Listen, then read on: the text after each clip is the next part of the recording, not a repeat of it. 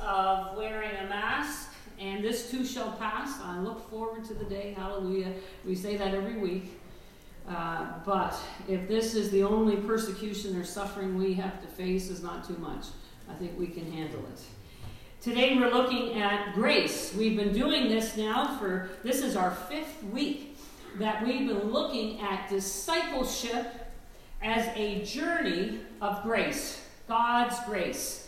And uh, I, I was just thinking about something this week that a while back, I guess it might have been a month or six weeks, I am so out of touch with time.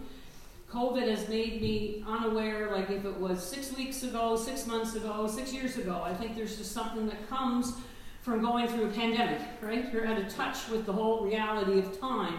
But there's something that's just so sad. We had shared it on uh, Facebook, and it really saddened my heart. And there were a few other pastors who commented on it. And it was about the stats of what's happening in the church. The church generally, right? The church. The church. and, and it was talking about the fact that one out of every 10 ministers uh, will actually retire as a minister. Now that's, that's sad. And so, Pastor Sheila and Pastor Mike, you are two, that means two out of 20 that would actually get to the place where they have got in their life in retirement. So, so that would say, if we're using the stats, if you're a stat person, that would be saying that the two of them have retired in ministry. Well, they're refired in ministry, we know that. Mm-hmm. But they've officially both retired. That they would be two out of another 18 that would have walked away from ministry. 50% of the ministers starting out will not last five years. That's why we need to pray for Bracton. We need to cover Bracton in our prayers. Because 50% of those that start out in ministry will not be there five years later. The sad part, which we're seeing all around, is uh, 4,000 churches closed in America last year. Now, we're talking about North America, but this is probably more US stats, but we know Canada's stats are very close to what we're saying here. The numbers would be a bit different. But imagine 4,000 churches closed last year. Over 1,700 pastors left the ministry every month. Do you see what I'm saying here? This is troublesome. This is something for us to pray about. 1,300 pastors were terminated by a local church each month, uh, many without cause. And over 3,500 people a day in North America walk away from the church. 3,500 people a day walk away from the church. And this uh, Fuller Institute said that many denominations now are reporting an empty pulpit crisis. They cannot find ministers willing to serve or fill even those positions. I want to say all this today. It's sad, it's something we need to be aware of, it's something we need to pray about. But why do I bring all that up? I bring all that up to say Oh, it's not how you've begun. Yes, you need to come to faith in Jesus Christ. And last week we realized you need the sanctifying power of God's grace. But it's not all that how you start. The question today is how are you going to finish? God's desire is that we all finish the race. It's God's desire that we all finish well. And that's what God wants from us. I was thinking as I was preparing this week about the parable that Jesus shared about the sower. Well, I guess I was thinking because I was looking at all our farmers out in the fields sowing. But you know, Jesus explained this part in verse chapter 4 of Mark, verses 16 to 17. He said, These are the ones sown on rocky ground, the ones who, when they hear the word, immediately receive it with joy, and they have no root in themselves, but endure for a while. And then, when tribulation or persecution arises on account of the word, immediately they fall away. Pastor Mike and I, when we started Bible school, uh, the class was quite large. Four years later, when we stood to receive our diploma, it was a very small handful of people. Very, very few finished, even through that beginning class. Why do I bring that up today? I do not bring that up today in a spirit of pride. I do not bring that up in judgment of any of these numbers of what's been going on in the lives of people, because every one of those numbers is a person and what they're dealing with in life. I'm not bringing it up for that reason. I want to say to you today that I am here behind this pulpit only because of the grace of God. And it could be me in these stats. It would have been so easy so many times to walk away. And why I'm saying this today is God's sustaining grace is given to us as a wonderful gift because God wants us to keep on in the faith. God wants to sustain us in the faith. Praise God, this church is over a hundred years old, but until the Lord tarries, God wants the Elmsdale Church of the Nazarene to be alive and well in generations to come. I believe that. I hope you believe that. Because it's God's sustaining grace. We've been looking at grace. What's grace? God's riches at Christ's expense. Oh, we're going all over, I'm going all over the place again here. God's riches, riches at Christ's, Christ's expense. Mark and Pastor Mike got it. That's about the two.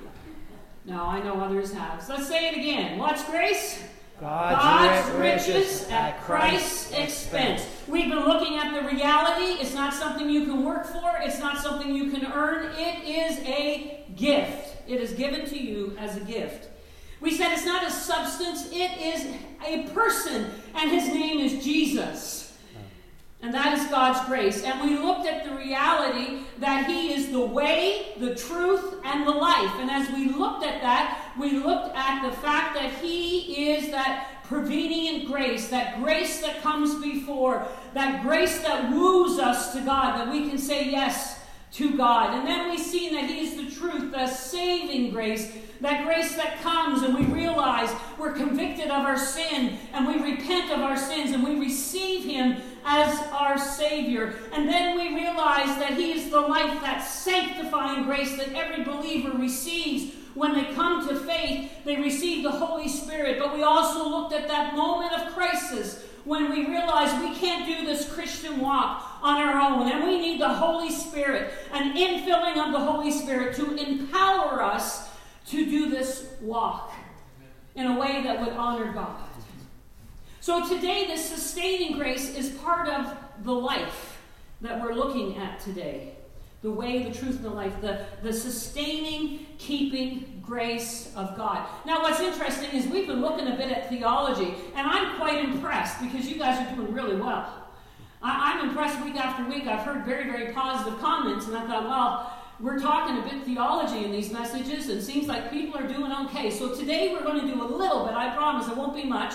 But we're going to talk today about God's sustaining grace, and we're going to talk just for a moment about God's imputed righteousness and God's imparted righteousness.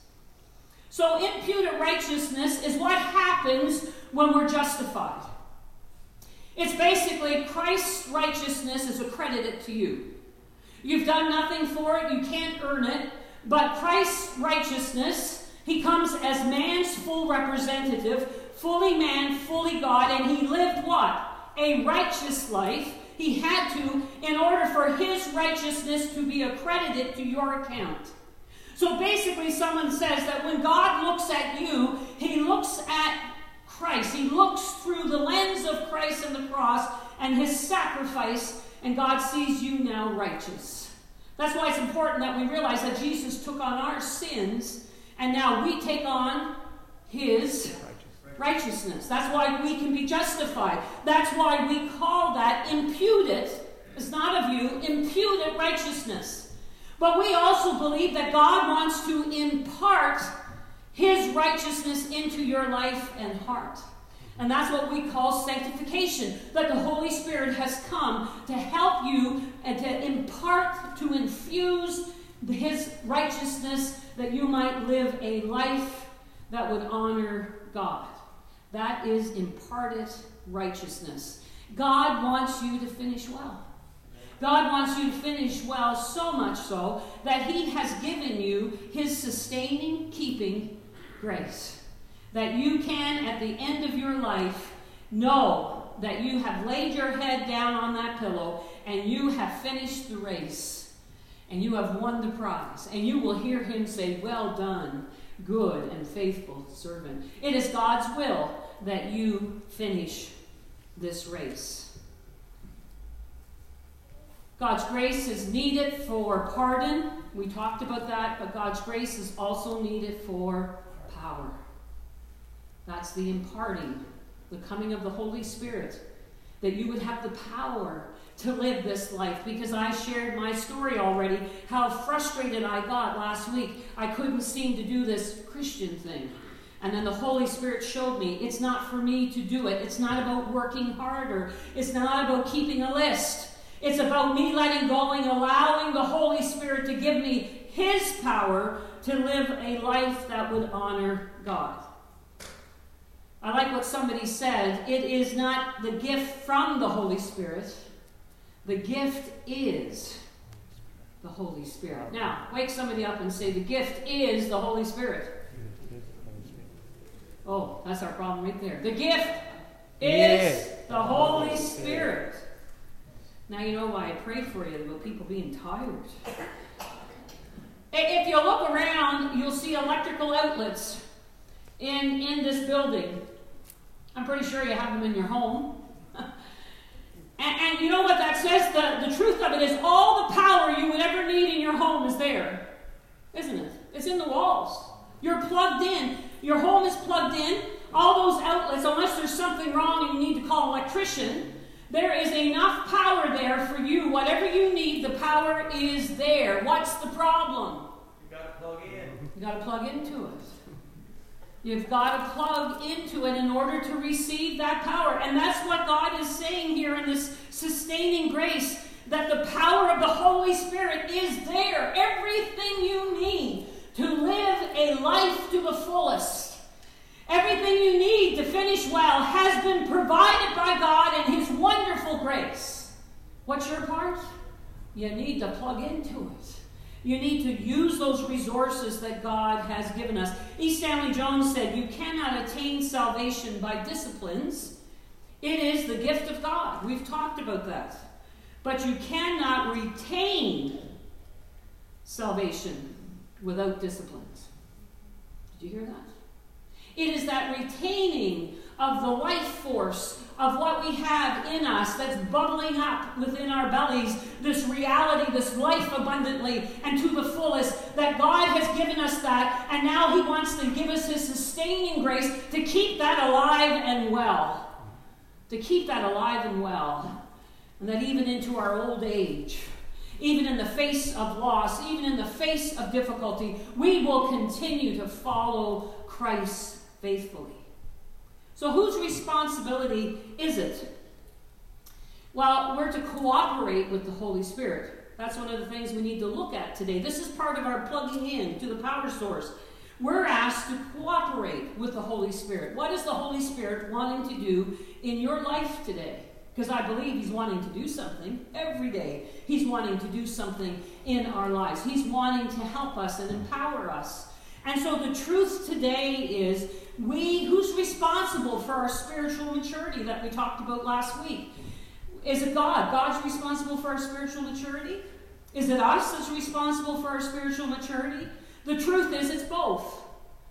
Our spiritual maturity, God is doing that work in us, but we need to cooperate with what God is wanting to do. God initiates, we respond. God calls, what do we have to do? We listen. God guides, what are we supposed to do? Obey. God empowers. We do the work that God wants us to do. We've said it often is what we call responsible grace. We've received grace as a gift, but we are responsible also for it. We've been talking a lot about going back to the Garden of Adam and Eve. One of the things we've seen with Adam and Eve is the fall, and the fall was because of free will and because of choice. Adam and Eve had a choice, and unfortunately, they didn't make the right choice. And the truth of it is today, we all have choices every day. I, I heard one time the number, can't remember how many choices we make every day. Now, you chose today what color mask you were going to wear, whether you're going to wear shorts or pants. Well, Pastor Mike chose the songs we were going to sing today. Bracton decided whether he was going to sing them with all his heart unto the glory of God or if he was just going to get the job done. We know what he did today. We know what he chose because of the presence of God here. Every day we make choices. We have a free will. And so it's your choice whether you will cooperate with the Holy Spirit or you will not. It's your choice. And if you choose not to cooperate with the Holy Spirit, then you're also going to deal with the realities of that choice. See, love is a choice. A lot of people struggle with the fall, struggle with Scripture. Why didn't God just make them obey? Well, then that's not love. That's robots. We're not called to be robots. We're called to love. And so that choice means, even for us now in our spiritual journey, it's our choice whether we want to follow God or not. It's also our choice if we want to drop out. It's our choice if I want to leave the ministry. It's my choice if I decide I want nothing more to do with church. It's my choice. We all have that freedom of choice. But praise God, we also have the power of the Holy Spirit that I now am free to honor and worship God. And I have the power in me to say that wonderful word that toddlers know so well no. I, but I have the power to say no now to sin. I have the power to say no to things that are not God honoring in my life, that are going to bring me farther from God than instead of closer to Him. I have, that's our Christian freedom. We can say no to things that aren't of God. Someone wisely said that just like as we've been looking at the farming and the fields about growing in grace, our farmers right now are planting the seed. Well, there's unfortunately a long time before you see the harvest. There's that in between time. And, and that's like that in our lives. The Holy Spirit has planted seeds into our hearts, but there's often an in between time before we see the wonderful harvest of those things. And so God is wanting us to nurture and nourish those things in our hearts and lives. Just like a farmer will do cultivation and water and sunlight and fertilizer and even will deal with the weeds if need be in order that a great harvest will come. God is wanting us to do those things in our lives that will help bring forth a wonderful harvest. That we will indeed finish well. I like what N.T. Wright said. To get the fruit of the Spirit, you need to learn to be a gardener. Did you get that? To get the fruit of the Spirit, you need to learn to be a gardener. Now, hear that. The fruit of the Spirit is from the Spirit not from us, but it's our role to be the gardener. So we see we need to cooperate with the Holy Spirit. Then we saw it in this passage today. Together, you're, I'm preaching to the choir because you're here. I'm preaching to those who are listening online. They're with us online. There is power when we come together. And so, if we want to finish well, I hate to say it to those that don't think it's important, but you need the body of Christ, you need the church, you need your brothers and sisters in the Lord if you're going to finish well. Those Christians who are isolated and off on their own, they tend to be weak and unfruitful, and if not careful, they will fall away. Praise God, they can always come back, but they will fall away. Do you know what's interesting, as Paul, Peter said here, after Pentecost, I was just thinking, after Pentecost, Peter got up and gave his first message, right? We talked about that last week. And after he gave his first message, then we see this passage, the fruit of that, the outpouring of the Holy Spirit, as they were now together as the church of Jesus Christ. And look at verse 44. And all who believed were together and had all things in common. So we've talked about the new birth, we've talked about new filling of the Holy Spirit. Now we see you've been given a new family. We've sung about it. I'm so glad I'm a part of the family of God, right? We grew up hearing that. But are you today? Do you realize the importance of this new family that God has blessed you with in the faith? This family that God has given you to help you to be together with them, and together you will finish well. It's my desire today to see you as a pastor finish well. I hope and pray that day when I'm gone, I might go ahead of a lot of you, but I'll be standing there. Well, up to that point, I plan to be part of the cloud of witnesses cheering you on. But I'm looking forward to the day of seeing people cross into glory knowing that they finished well. That's why we need to pray for those that maybe right now aren't coming to worship. Maybe we got to pray for those that once knew the Lord and don't and aren't following because we want them to finish well. We want them to cross over. That should bring us to our knees as a church as we begin to continue to pray that they would understand the importance of this walk with Christ and finishing the race together one by one, crossing that finish line for His glory. That's why we're not settled to see our kids not running the race. That's why we're not settled to see our grandkids not running the race and those that used to be in a pew and those that used to be across the platform. We as the church, we're the family. And when somebody doesn't show up to a meal, you sure know it.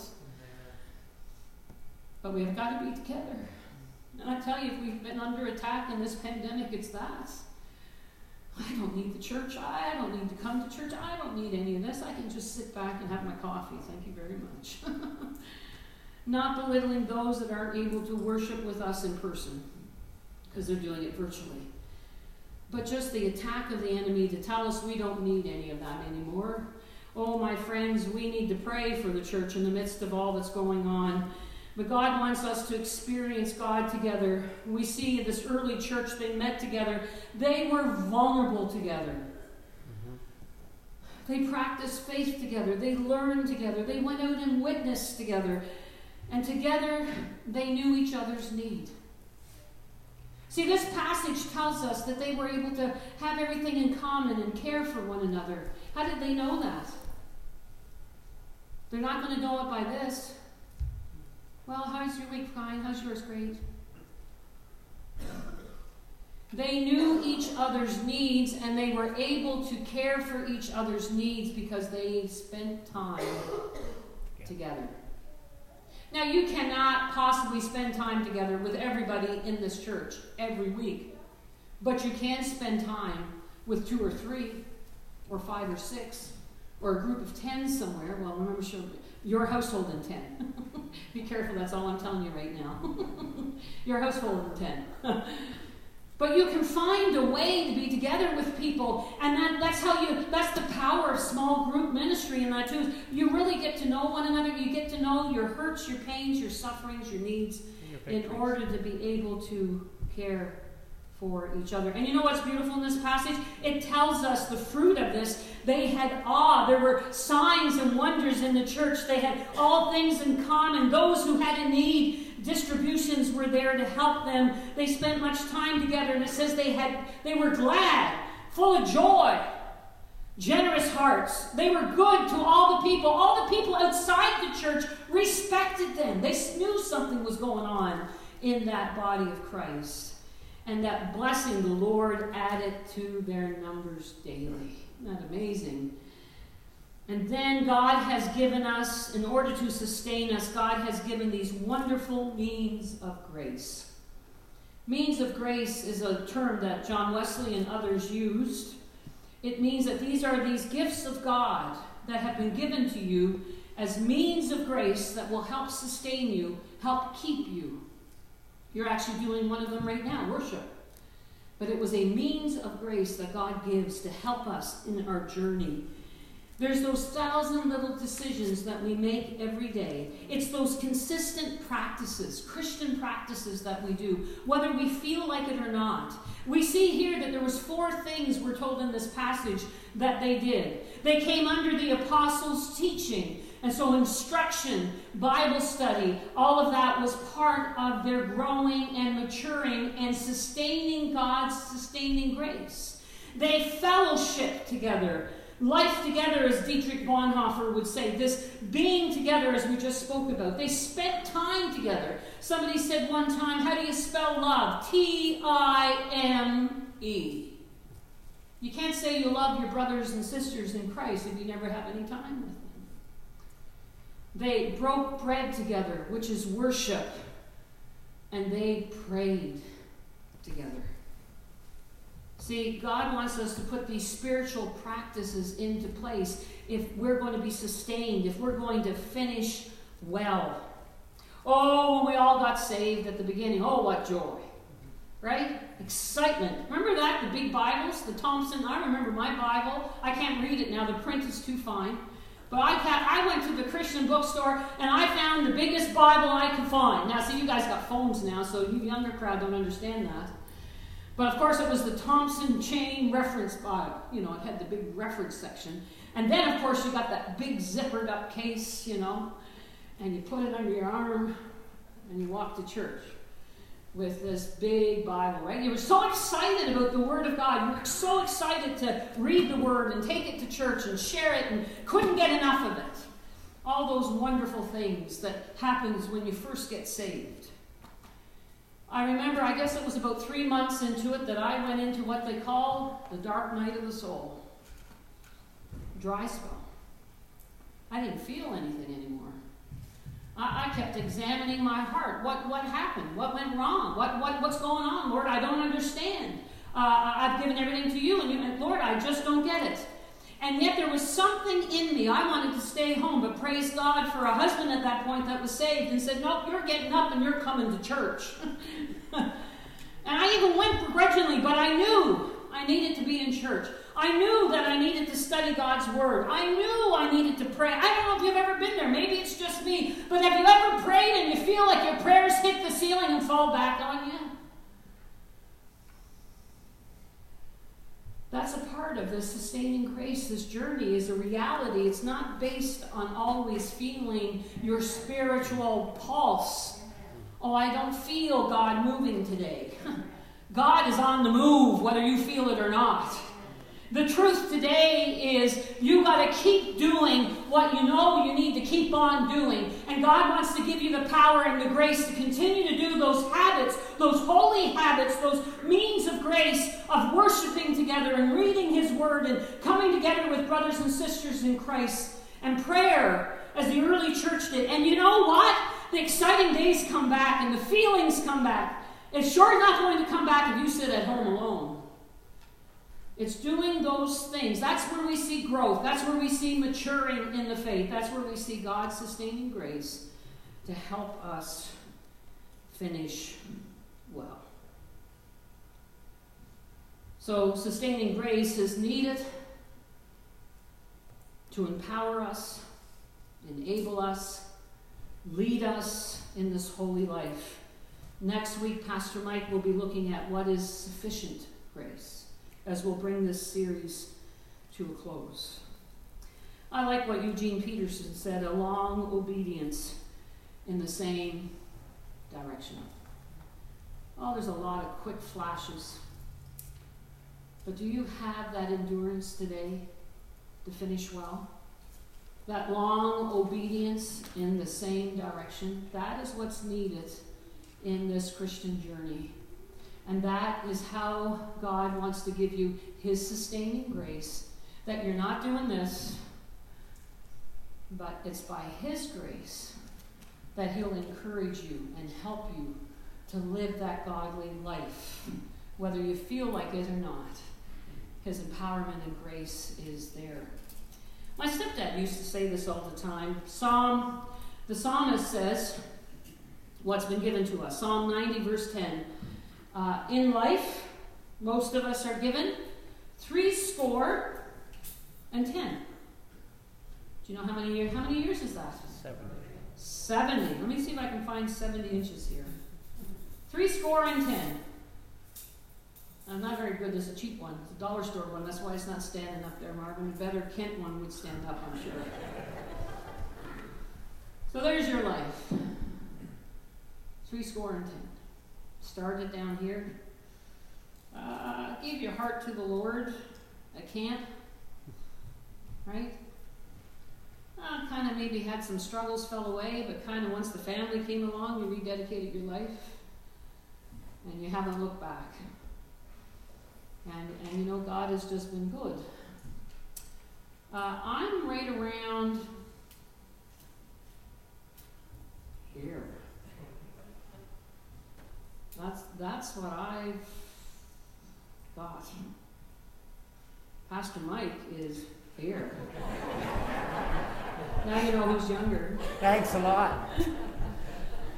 Some of you would say, Pastor Betty, I'm more, I'm more than 70, and I would say, you're living on grace already. All on borrowed time. That's what my stepdad would say. But I don't know how much time you have left. I mean, three score and ten is a general biblical concept. None of us know. None of us know if we have this much time or that much time. Why do I say that? It is God's sustaining grace, whatever you have left, that's going to help you to finish well. None of us can do it on our own strength. We need to pray that some will get back on board, those that have walked away. We need to continue to pray for them. But we need to realize that all of this is because of the grace of God. And I will only finish well because I'm willing to cooperate with the Holy Spirit. Because I'm willing to come together with brothers and sisters in Christ. And even when I don't feel like it, I will continue to practice those wonderful means of grace that God has provided me in and through His church.